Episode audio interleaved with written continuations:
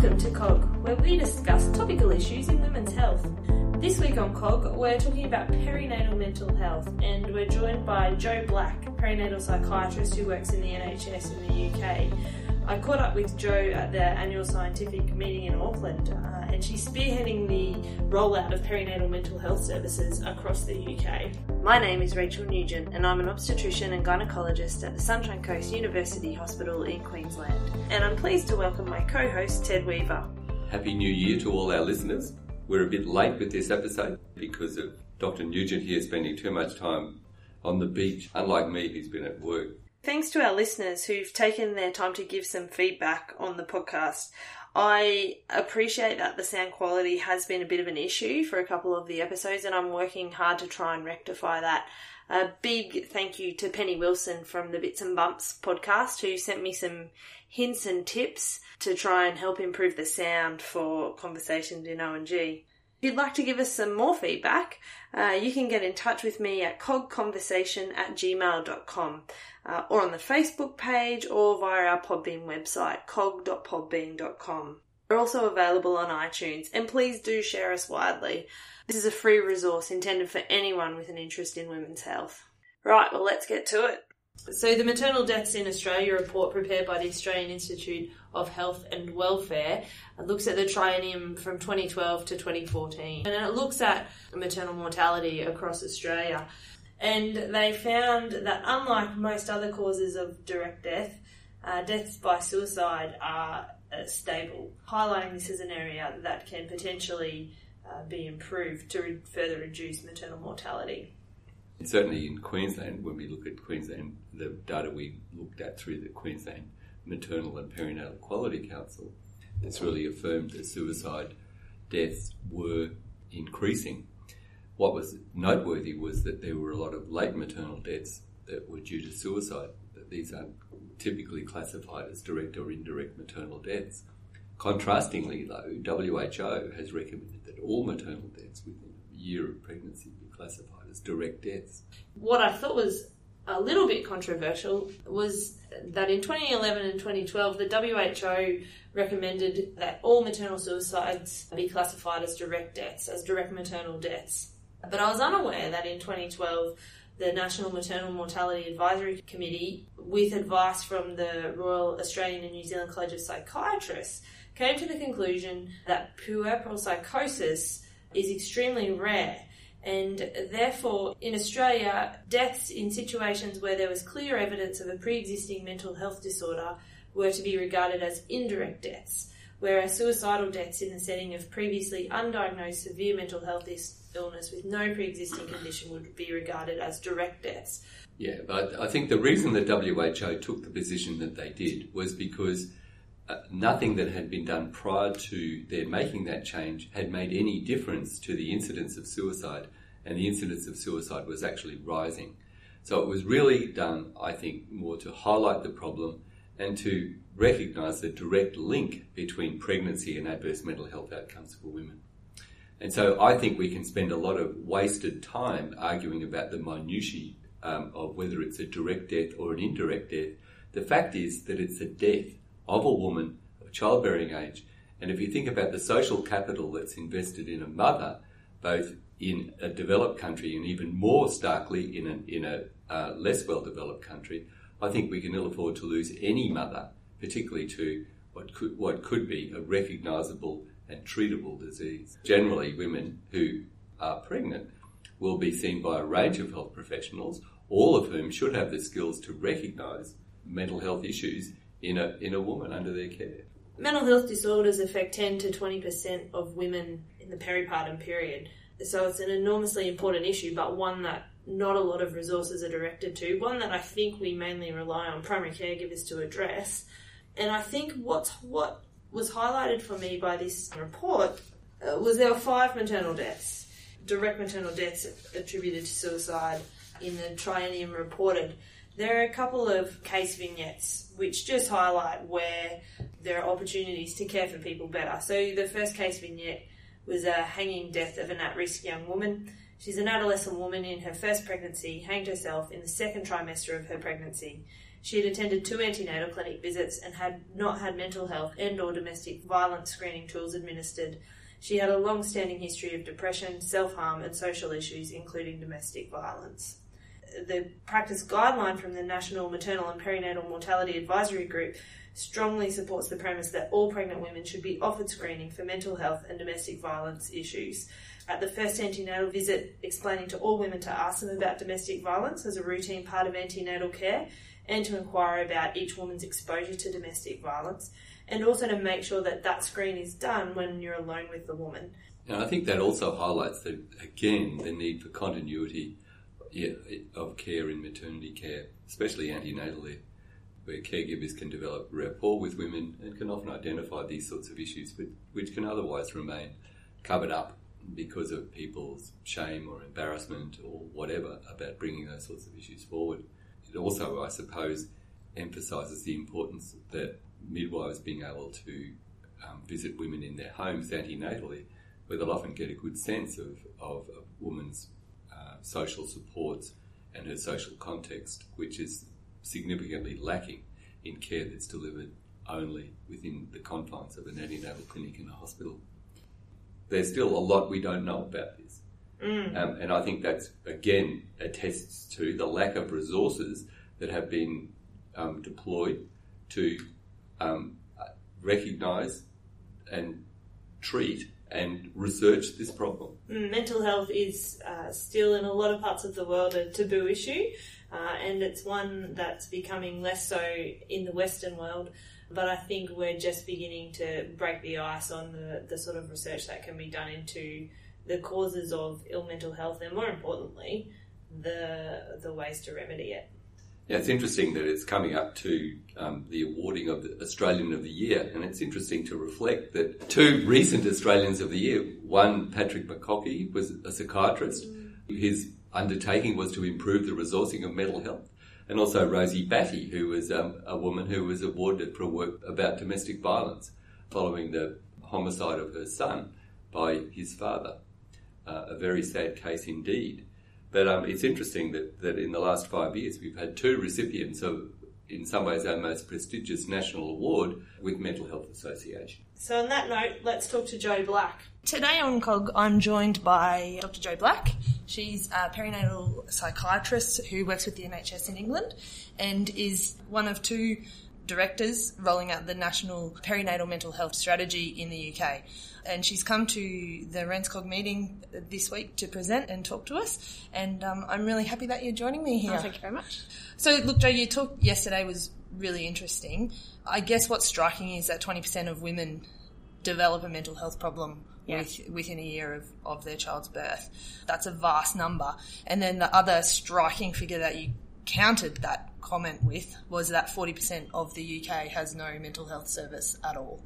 Yeah. And so I'm wondering there was some obstacles to, to getting it started that you'd realised this was a deficiency for a very long time in your career. Yeah. Uh, what was the trigger that, that changed things, that, that got it moving? Well, I think there was a couple of things. Um, Rachel, I think what, one of the things that became really clear was that us making the case, the clinical case alone was not going to be enough um, because the evidence, the clinical evidence, has been stacking up for a long time about the impact of maternal mental health on the mum and on her children.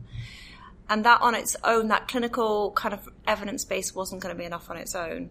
Um, what we ended up with was a sort of a perfect storm, really, of the clinical evidence base, some really good economic data, and women who've been through the experience of having perinatal mental health problems joining in with the campaigning and using their voices and their stories in a really effective uh, way at all levels. So right from governmental roundtables to uh, speaking at conferences, doing lots of training, speaking to local commissioners of health. So I think it was those three things, the, the lived experience, the medical, clinical experience, and the economic data, um, which uh, eventually um, and I, I, will say that uh, there's been campaigning for, for very many years, and we just reached a bit of a perfect storm with those three things together.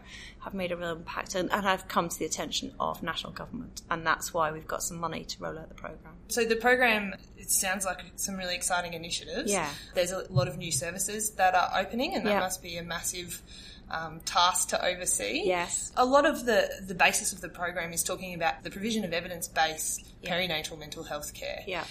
Can you explain to me what that service looks like? Yeah. So what we know is that if we speak to women uh, at the time of booking and our, we train our midwives to do that really well and to have a very open and honest mental health conversation at booking, women tend to be really open about describing their, their mental health questions or their mental health concerns. Um, the key to this program is that early detection and where possible prevention or early, treatment. It's not about letting women getting get really poorly, um, suffering and struggling, and then trying to reactively treat their mental health problems. Of course, we have got to treat mental health problems when they emerge, but there's a, a a lot of evidence base that tells us which groups of women are at high risk, and so we want to just be really um, thoughtful about getting in alongside those women, doing really good planning with them and their families to try and keep them well. So our ambition is to work on that real prevention agenda alongside midwives and obstetricians, which is why the partnership between us and RANZCOG and you know midwives is so crucial and GPs. We can't do this on our own, and we wouldn't want to do it on our own. It wouldn't be appropriate. It's about getting that whole team approach around a woman. And you mentioned that whenever you speak at conferences, you always have someone with lived experience Yeah. of a mental health Yeah. issue Yeah. with you. I that's have. how it works. Yes, and I have today. So I haven't announced that because I want the delegates to be slightly taken off guard, but there is a woman coming to, to do part of my presentation along with me today who's a local mum here from Auckland who's had her own experience of perinatal mental health problems. Yeah, because it's so important to hear. It's what you remember. Yeah. It's what you remember. It's what uh, changes opinions and changes minds and open opens eyes and deals with stigma. Actually, it's what deals with stigma because there's a perception about what someone who may have a mental health problem looks like, and when you're confronted with a real, feisty, articulate, you know, uh, can-do woman in the room. That blows that out of the water. So mm. that's a really important part of what we do as well. We've talked in an earlier episode, we looked at new onset paternal depression. Yes. In the year prior to birth and during pregnancy as being a risk factor for preterm labour. And so paternal depression is affects the family unit and, and affects the physiological state Yeah. of the pregnancy. Within your initiative, is there space for treating men? It, it certainly changed the way I counsel women now. When Yeah. I see them, I ask how their partner is, how their mental health is. Yeah. Um, is there space for that in your initiative? Well, we've got some really great um, uh, organisations in the UK uh, looking at men's mental health and working with alongside us. So uh, there's a peer support charity I work with, and they have a, a dad's peer support worker working within the team, supporting men and supporting dads. There's campaigning organisations that we're fully supporting, which are really uh, prioritising that, shining a light on the mental health of, of new dads. Um, we're not there yet. So what we've got is funding around maternal mental health, but as part of our um, core function, an assessment of the whole family has to be part of that. So not just dads, but other other siblings in the household and how are they going and you know, and doing. Um, so we're not, you know, we're not there yet, but we're certainly taking a whole family approach. And um, certainly in my clinical practice, I work with both partners same-sex partners, heterosexual partners, whatever. Uh, that's the baby's being born into whatever the family looks like, and it's important that you understand that and try and take that into account. yeah, recognizing the family unit. Yeah. Um, I, I think you put up a really interesting quote yesterday, which I didn't get a snapshot of, but it, it said, um, yeah, I, I want to be treated as a whole person. Yeah. Essentially, I, I, I hate going to the health service and getting dissected up into the bits that make me me. I, I want to be treated as a whole person. I love that quote as well Yeah. because I thought that's what we do. We we send you over here to think about the baby. We send you over here to think about your your mental health. We send you over here to think about your own pregnancy issues. M- might send you down the corridor to see someone about your pregnancy diabetes. But actually, what women's experience is, oh, I just want to feel like I'm a whole person, um, and uh, and if, and that whole team approach I talked about earlier it's it's not about handoffs or referring someone from one service to the other, but actually having a a package of care that makes complete sense and ties up and we talk to each other as healthcare providers so the woman knows that if she shares something with me, she doesn't have to tell that story in other places. That that information can be shared in a really respectful way with her consent, so so everyone knows the situation. So another interesting slide that you had showed the cost of perinatal mental health problems in the UK is estimated to be about 8.1 billion pounds per year. Yeah. Now, the thing that blew my mind about that is that 28% of those costs relate to the mother, but 72%, nearly three quarters of the cost is is related to the child. Can, can you explain that? So that's looking at um, the child as uh, an emerging young human being with all its own health needs and concerns. So the mum who's had good mental health care is less likely perhaps to have a baby who spends some time in the special care baby unit because her medication's been sorted out before and, and you can avoid prescribing medication that maybe wouldn't have been helpful for the baby at birth. The baby may then go on to have, need to have increased checks from uh, the midwife and from the health visitor, from the GP, may go on to have, if mum's really struggling with her mental health, everyone's going to be much more vigilant. Children's social services may need to get involved alongside that family to put support in, maybe a family support worker. Down the line, you know, we know that children who've been parented by in a family with a significant mental health problems can go on to have their own mental health problems down the line with anxiety issues, speech and language delay, um, some educational issues. So again, as that child approaches preschool and into school, may need additional support from from community paediatric services or from education services, children's social services. So it's all of those costs, those now for me as a clinician, I'm interested in the human costs of that child, perhaps more so hmm. than the than the monetary cost to that care. But what the monetary cost does is it's hooked the it's hooked the um, the politicians in. It's hooked in the people who are responsible for spending money in the public purse. So we can get other drivers to get some change in place by putting a monetary value alongside that. For me, the experience of the mother and the child getting really, you know, having a great start in life feels more Is that the centre of what uh, yeah, it's aligned to my values. But I'm happy to to kind of kind of celebrate that report because it it has really been a driver for us getting more services. So things got a little heated, it felt like, during your talk yesterday when you talked about the Australian and New Zealand, both independent reports that look at maternal mortality in our respective countries. Uh, you made a few really good points that I think were heard by the audience. The main issue was around the reporting of late maternal death Yeah. uh, related to suicide. Yeah.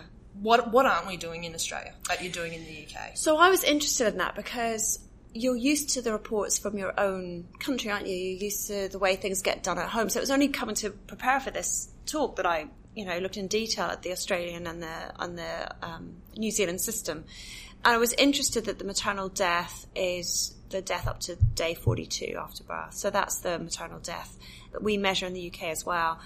Now I don't know where in history the UK decided to look at late deaths but it's a genuinely good thing because women who might still be on intensive care after a massive hemorrhage or sepsis could easily die after the 42nd day but not be counted. So it's not just mental health deaths that may be being missed. It may be, you know, a whole range of deaths that could be being missed because we're not keeping that longer picture in mind. That women are, you know, in, in those immediate post-birth weeks are both me- mentally and physically more susceptible to a range of healthcare problems. So the late deaths is interesting. Four fifths of the UK suicides occur as late deaths.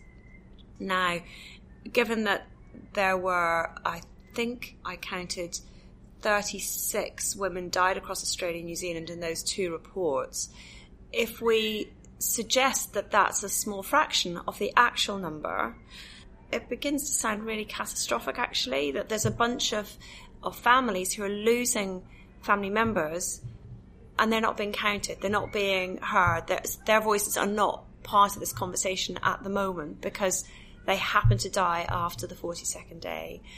So, you know, it's another driver for change. And I think if RANZCOG has got any influence to bring to bear, I know that the people who work on the mortality reports really want to do this because I spoke to some of them afterwards. Yeah. Uh, and, you know, and that's, that's been something they've been pushing for as well. I think it would just be really helpful.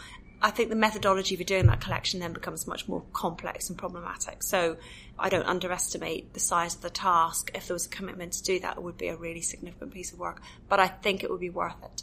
Yeah, definitely. It's a, it's an important group of women who Yeah. are just being missed. And how can you ask questions about why and how and what can be done to prevent it if you just don't even know what the problem is to exactly. You don't know the size of the problem, and I would also say that you know we're talking about this now in the 21st century, but if I kind of go back a couple of generations.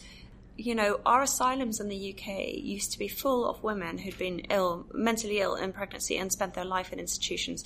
This is a problem which is age old, you know. Mm. Hippocrates wrote about postnatal mental illness. This is a this is a not a developed world problem. This is not a 21st century problem. It's not because women are, you know, working too hard and not concentrating enough on their ovaries. It's none of those things. You know, some of the, some of the things you make your hair stand on end that I hear about, you know, working women or, you know, women not prepared, women, it, you know, women shaming and women blaming is not the way to deal with this issue. It's to say this is an age old issue. We're just naming it now and we're bringing it out of the shadows and we're not making it shameful anymore so that we can deal with it like we deal with every other healthcare issue. And taking the stigma away from mental health is really important to Absolutely. allow us to look at it with the same scientific model that we've applied to the uterus and the ovaries and the kidneys and the brain. Isn't it interesting that I don't know? Isn't it interesting that we find it hard? We find it hard, and I, you know, and I know this from visiting women who are admitted postnatally with mental health problems. They don't get flowers and balloons the way women who get admitted with physical health problems do. Hmm. When they're coming out of a mental health unit, they don't really know what to tell their family and friends about where they've been or what they've been through. So we've come away, but we haven't come all the way. Hmm. We we haven't. We're not there yet. There's heaps to do, hmm. um, but it's a really interesting time in history to be doing it. Yeah, absolutely. To be part of that change and Yeah. see that there's so much more to do, but at least it's it's starting to shift. Yeah. So, what what do you think about the WHO making suicide a direct maternal death?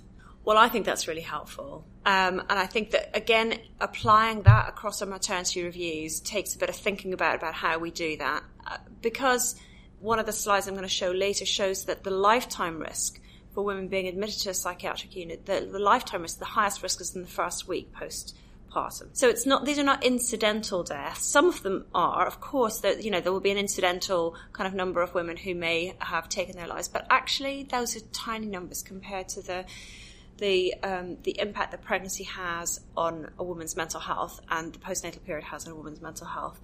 So if we're going to say that you know a complication such as diabetic ketoacidosis is a direct death because uh, because it, it was caused by her gestational diabetes.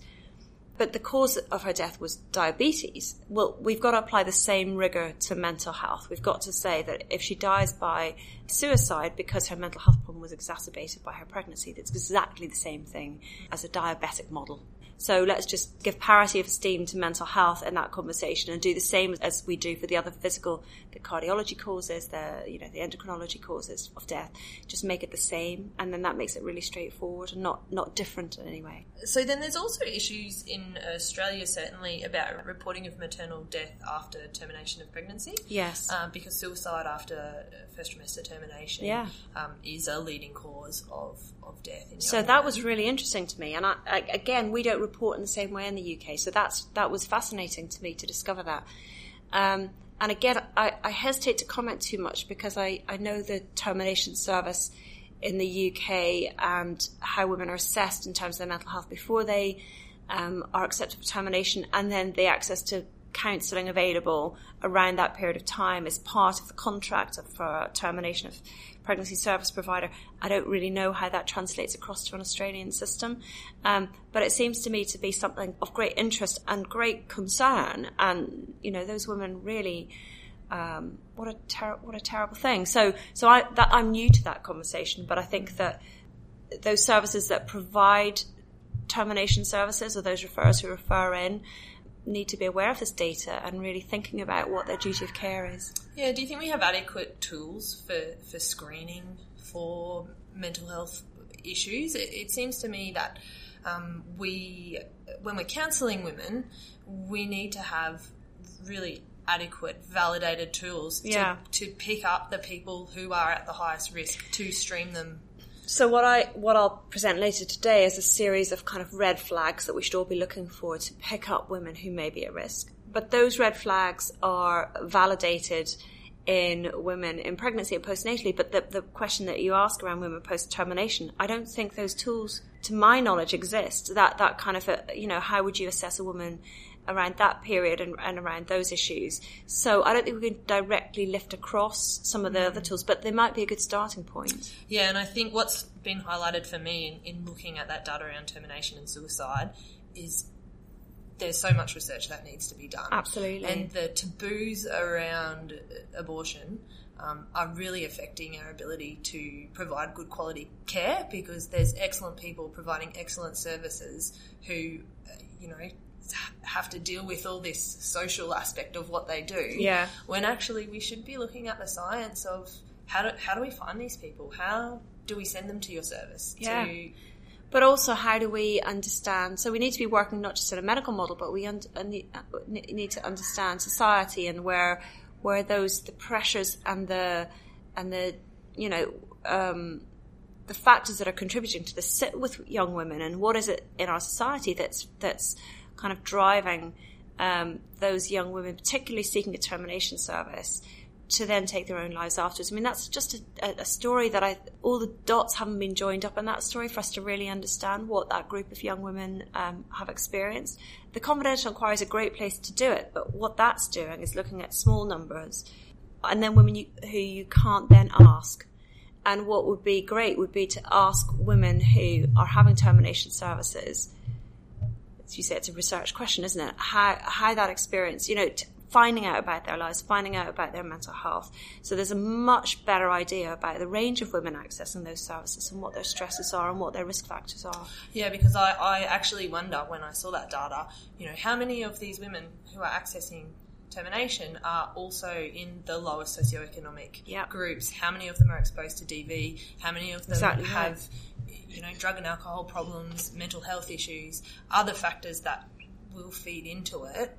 Um, How many of them are pregnant by, by, by rape or non-consensual sex? exactly. You know, all of those issues. So if we don't know, if we haven't, if we haven't heard those stories, then we're not going to put the right interventions in place. So it's a fascinating, tragic tale, but you know, ripe for someone to to really grab that issue and try and make a change. And what an amazing thing that would be to do uh, to understand that and and perhaps provide better support for those young women. Are you able to talk just a little bit to the tools in, because I know you work perinatally and we've kind of moved away Yeah. from your yeah, area of expertise. So, um, uh, yes, I'll be presenting later. The Confidential Inquiry into Maternal Deaths in the UK has really tried to condense down some of the themes that were present in women who took their own lives. Um, so that we can think about those. And some of them are the ones you might expect, such as evidence of psychosis, evidence of a rapidly changing mental state. And some of them are issues that we might not have thought of. So a recent estrangement from the infant is a red flag event. New thoughts of your incompetencies as a mother is a red flag event. And you could postulate that a woman who's preparing for her own departure separates from her child. I certainly know that women who've been to the edge have told me that they they've tried to make it easier for their child by that estrangement and that distance between them and the child. I mean, awful for them. So there's a series of these red flag events that you know, if a woman has is has got pervasive sense of hopelessness, a rapidly changing mental state, thoughts of self harm, particularly violent thoughts of self harm, any evidence of psychosis, estrangement from her infant, new thoughts of her incompetencies as a mother, any of those should be a flag to any healthcare provider thinking this is not a woman with the baby blues. This is mm. something more significant. And the best thing you can do is just be really curious about her story and ask her to tell you a bit more about that. One of the biggest challenges we have in that is our time management. I hear it time and time again. people takes time. It takes time. And I would say to an obstetrician or a GP or a psychiatrist, if you are worried about somebody, offering them, you know, saying, can we have a double appointment? or running over on that occasion, it will save you time in the long run. Because a woman who goes on to become more ill is going to need a lot more intervention by mental health services or is might not make it. Mm-hmm. So going back to my first point about early intervention, prevention, early detection, treating early, trying to prevent all that human suffering, but also is also good care. And it's the most time efficient way of working. So if you spend an extra 15 minutes and get a really good history and get a good plan in place, you're going to save time in the long run. Yeah, prevention certainly has been a key theme. So, Jo, thank you so much for taking some time to My pleasure. talk to us on COG today. My last question What do you think is the most important issue in women's health that needs to be addressed in the next five to ten years? Okay, well, if I would, if I answer that, um, gosh, that's a really good question. If I answer that from a kind of a UK perspective, I'll probably give you a different answer than if I answer it from a global perspective. So I'll take both. Okay, so from a UK perspective, of course, my my my head is absolutely committed to what I'm doing in terms of the maternal mental health agenda. We have our plan, and I I feel really passionate that I want to. We had a map yesterday which was multicolored, and a good map would be turning that map green. And it's only useful if we turn the map green. It's only useful if then we recognise that outcomes are changing across the country, and that we're really changing the the expectations for the next generation. For me, that would be an amazing thing. And I genuinely believe investing in healthy mothers is the best way to change the outcomes for the next generation um, coming behind us. In terms of global outcomes for women, I just think investing in our youngest women, in our girls through their teenage years, keeping them in education, keeping them out of child marriage, you know, enabling young women to achieve their potential. I think if you do that, then their gynecological health, their mental health, their social health, their financial health will all lead from that. So, so that's huge. And I don't really know what the answer is, but I think that the Every Woman, Every Child initiative is a great starting place, really trying to shine a, light on those young women who around the world whose life is very different from, from what it is here in New Zealand or what it is in the UK. Big dreams. I like it. I know. I like it. I very much hope to catch up with you one day when that map is all green. Yeah, thank you. The UK is lucky to have uh, such a, a talented and charismatic person to be carrying the light forward. So thank you very much for joining us. Oh, thank you for having me. It was great to talk to you. Next up on COG Journal Club. And as always, you can access the references for the articles on our webpage, cog.podbean.com. We're also on iTunes, Conversations in Obstetrics and Gynecology. And if you'd like to email me any questions, comments, or smart remarks, you can reach me at cogconversation at gmail.com. Now it's over to Ted for Journal Club. So, what caught my eye in Journal Club this week was firstly a meta analysis that was published in the Journal of Affective Disorders. This is not, I might say, a journal that's high on my list of uh, regular reading, but I was struck by this article was looking at the prevalence of post traumatic stress disorder in pregnancy and after birth. And it was a systematic review and a meta analysis of numbers of studies that have looked at this topic. And I suppose research in this area has been bedeviled by defining exactly what PTSD is. And so, what the, the criteria that they use to look at studies that they would include would be that the studies uh, included patients who'd been diagnosed according to DSM 4 criteria, where symptoms of PTSD were grouped into three clusters. And the first of those was that they were re experiencing the traumatic event through nightmares, intrusive thoughts, or flashbacks. The second one was they had persistent avoidance of reminders of the event and numbing of general responsiveness. And the third was increased arousal, such as hypervigilance, irritability, difficulty concentrating, and other emotional dysregulation.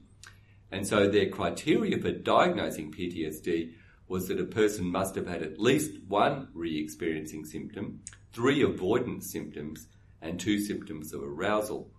And so I thought the consistency that they, they applied to this when they included various studies in this um, meta analysis was quite interesting. So the study looked at a couple of things. It looks at a bunch of prevalence measures, including the prevalence of PTSD across time, and it also did some work comparing the validity of interviews, which are considered the gold standard for diagnosing PTSD, with patient administered questionnaires. The issues with PTSD in the published literature are that it occurs both antenatally and after birth, but it has a wide variation of prevalence rates between studies and across countries. And this meta analysis showed the same thing.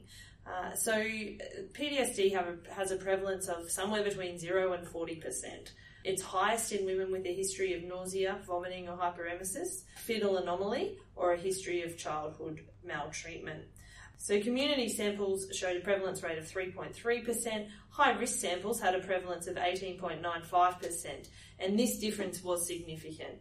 So high risk samples are people who've experienced a difficult or traumatic birth, had an emergency Caesar, uh, had a severe fear of birth, or a history of physical or sexual violence or childhood abuse, and a number of other measures.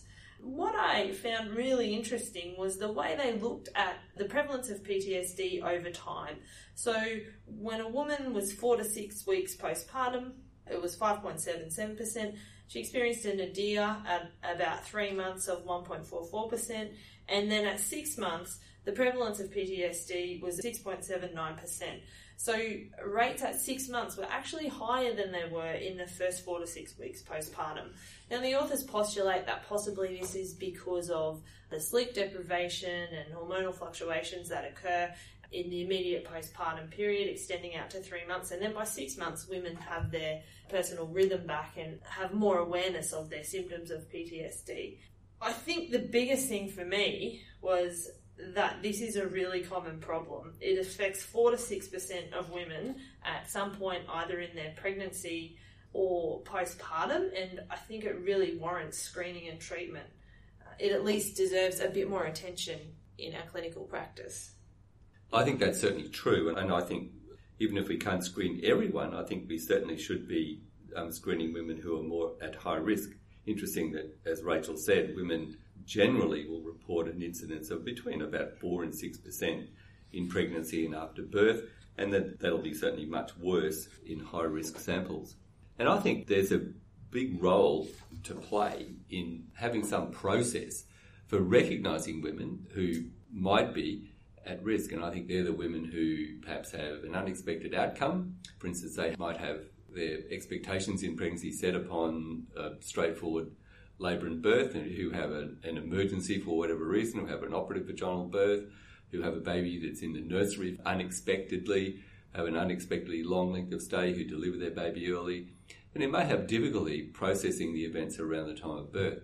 So I think there's a big place for recognition of those women, offering those women early intervention, having them debriefed by both senior obstetric and midwifery staff, by engaging with the women by making sure that there's a coherent follow up plan when those women leave hospital, by making sure that they're followed up adequately, both by um, general practitioners, perhaps also a known midwife that they may have um, seen during the pregnancy.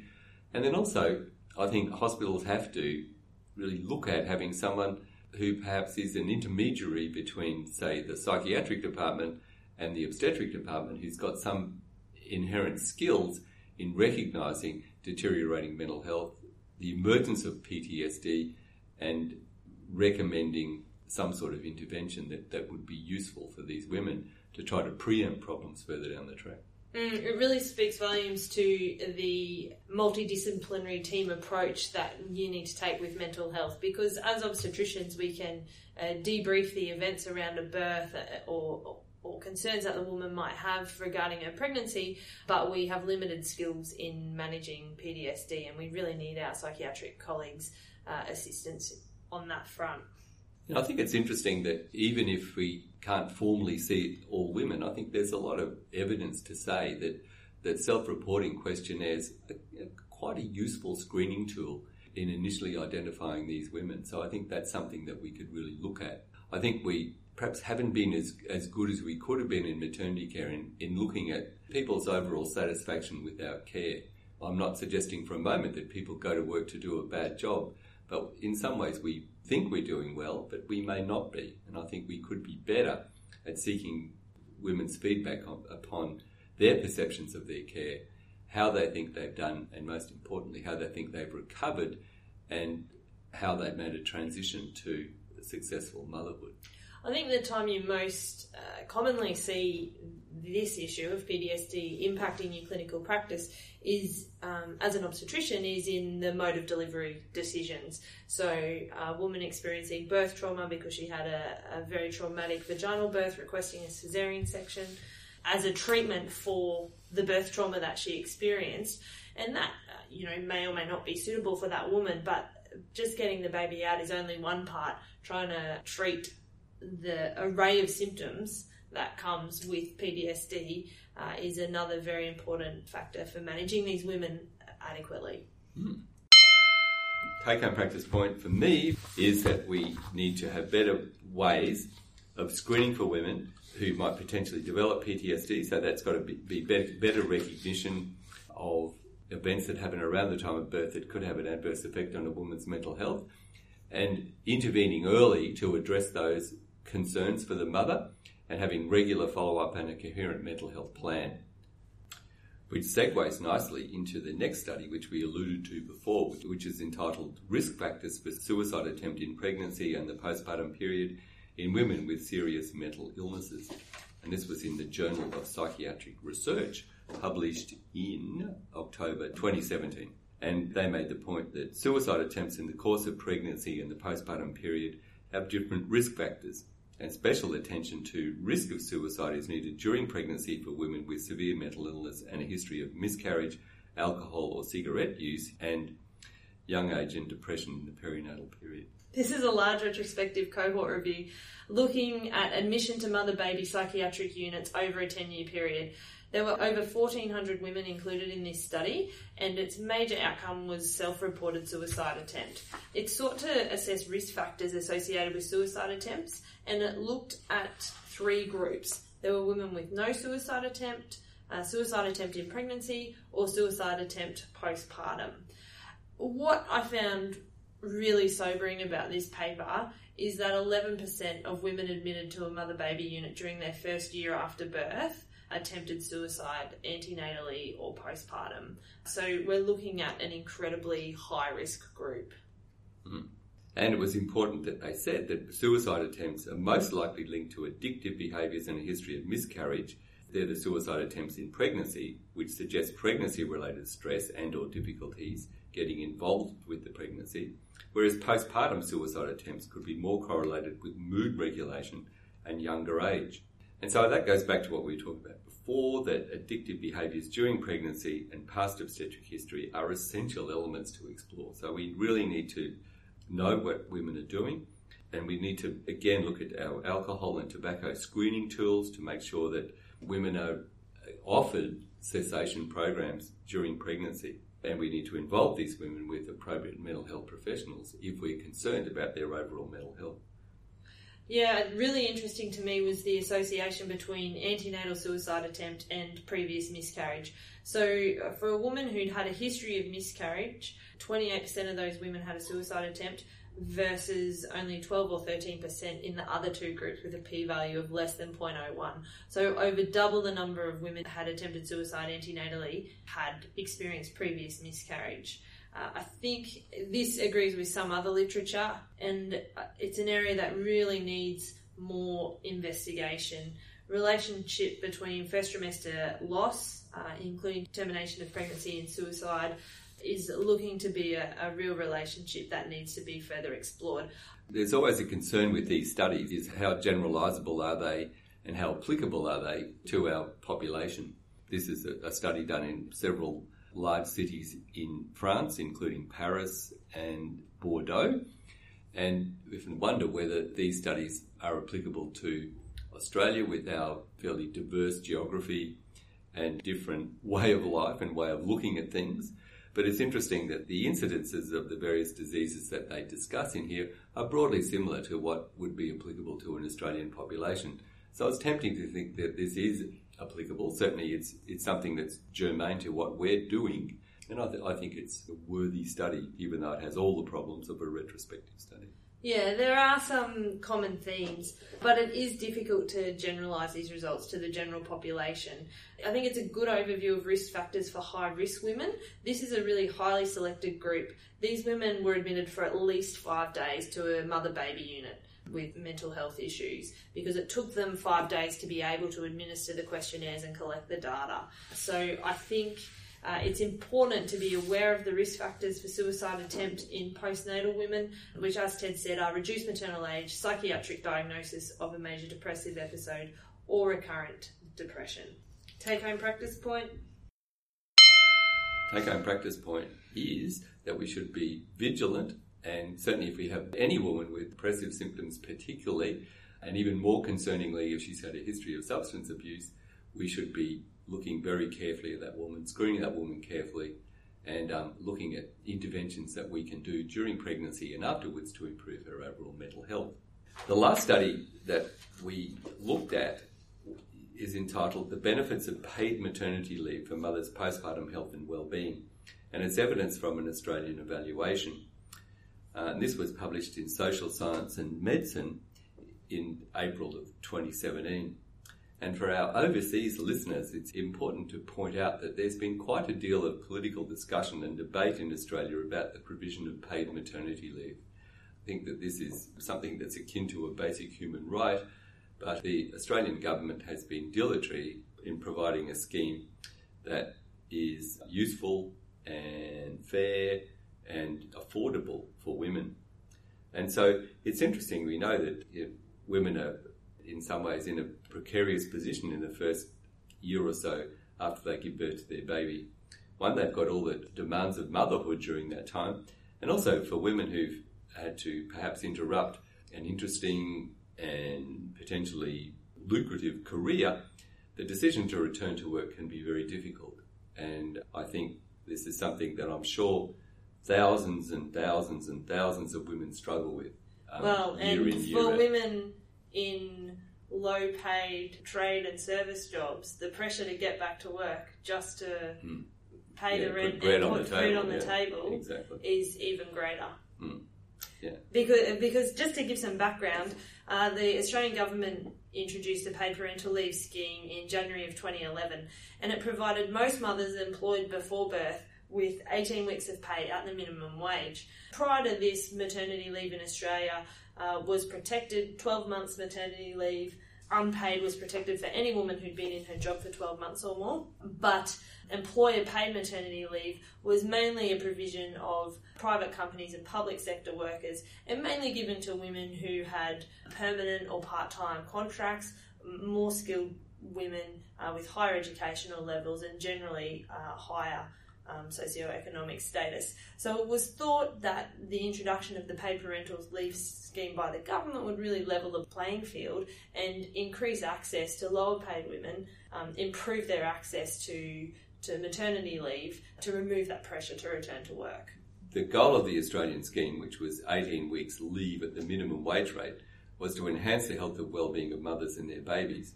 And there's obviously some evidence that this sort of leave can benefit mothers' health postpartum.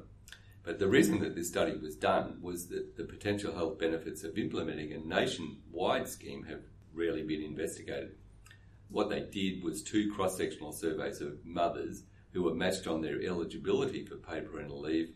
They looked at 2,347 mothers who were surveyed before the introduction of the scheme and 3,268 women who surveyed after the introduction of the scheme.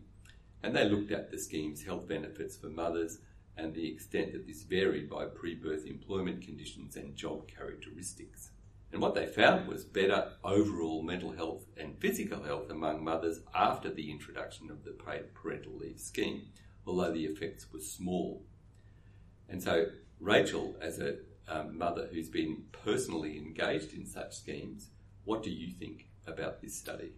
I think paid maternity leave is incredibly important across the population for a number of reasons, one of which is improved mental and physical uh, health outcomes in women. It's not that surprising to me that if women are supported financially during what is otherwise a, a fairly intense time, I wouldn't describe it as getting paid money for nothing. I'd describe it as getting paid money to be at home raising a child. I didn't suggest it was. No, no, no. I know you didn't, but um, I never suggest that. I think a lot of people think that maternity leave is kind of a big holiday, uh, and it's really not. While it is a joyful and amazing time, uh, it can also be stressful and dark and isolating and difficult.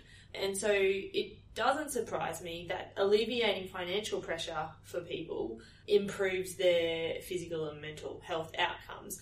The authors did acknowledge that the gains are relatively small. So the instrument that they used generally they talk about clinical significance with a difference of five or more points between populations, but the gains between the pre and post parental leave groups uh, showed a difference of 1.35 in the mental health component score and 1.16 in the physical component score. That's less than the five deemed to be clinically significant. But the authors argue that since it's a population based study, small incremental gains across a population represent a considerable preventative health gain. I think that's valid, and I, and I think really when you look at what the government's providing at 18 weeks at the minimum wage, the Australian policy is certainly not as generous as other countries who offer replacement wages and longer time off. That's certainly some um, European countries. And so the public expenditure, whilst it's significant, is not overly generous. And again, any sort of health outcomes in these women, if we're improving them, is likely to be of long term benefit to the country, who, after all, wants its citizens to be productive.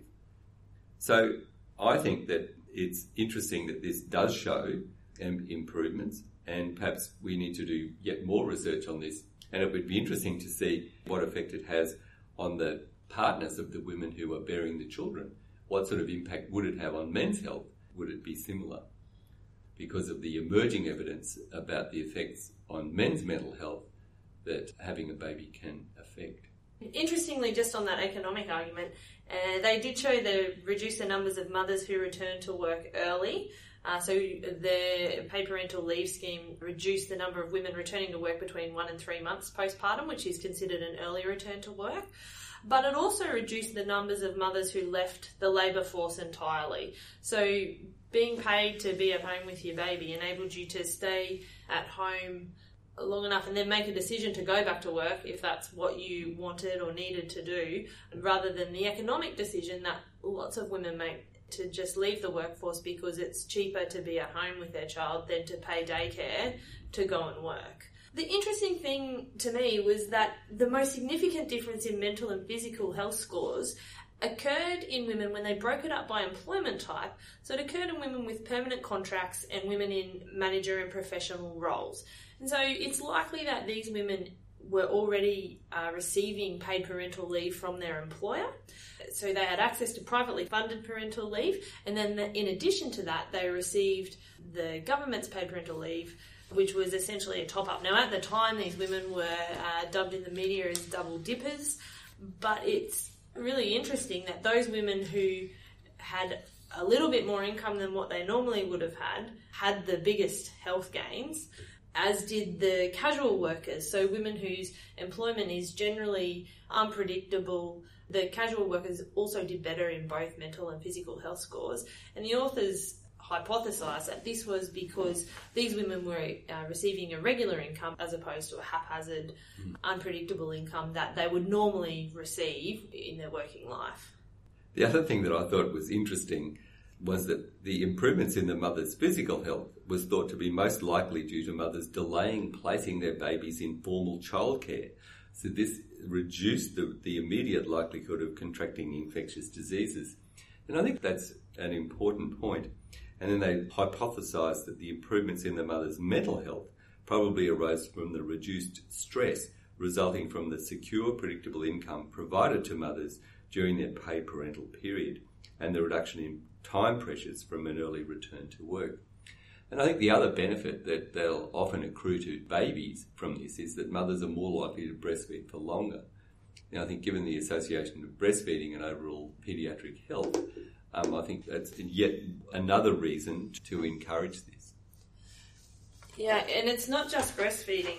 The health and well-being of infants and young children is closely dependent on family routines resources, quality of relationships, and all of these are shaped by mother's mental and physical health. So just having access to your mum, not just the fruit of her bosom, but yeah, yeah. spending time with your mum and and having or, or yeah the social capital that, that, that comes from that yeah developing those connections and mm. um, routines being, being and understanding it's really important to make us happy healthy human beings. And the happy and healthy are so closely linked, and I think we're just beginning to work out how that works. Hmm. I agree. take home practice point? Take home practice point is that it's another area where I think doctors can have a role in, in advocating for sensible health policy. And so I think for governments to suggest that they should roll back or, or stop paid parental leave would be a, a retrograde step. So I think we need to make sure that we advocate sensibly for this, that we advocate for also, I think, for fathers to be involved in the care of their children within the first few years of life, emphasising the importance of that, and also highlighting the need for further research in that particular area. Um, and also the importance that society should put upon the health of its younger citizens. Next month on COG, we'll be talking about contraception. And this is such an important thing for provision of good women's health.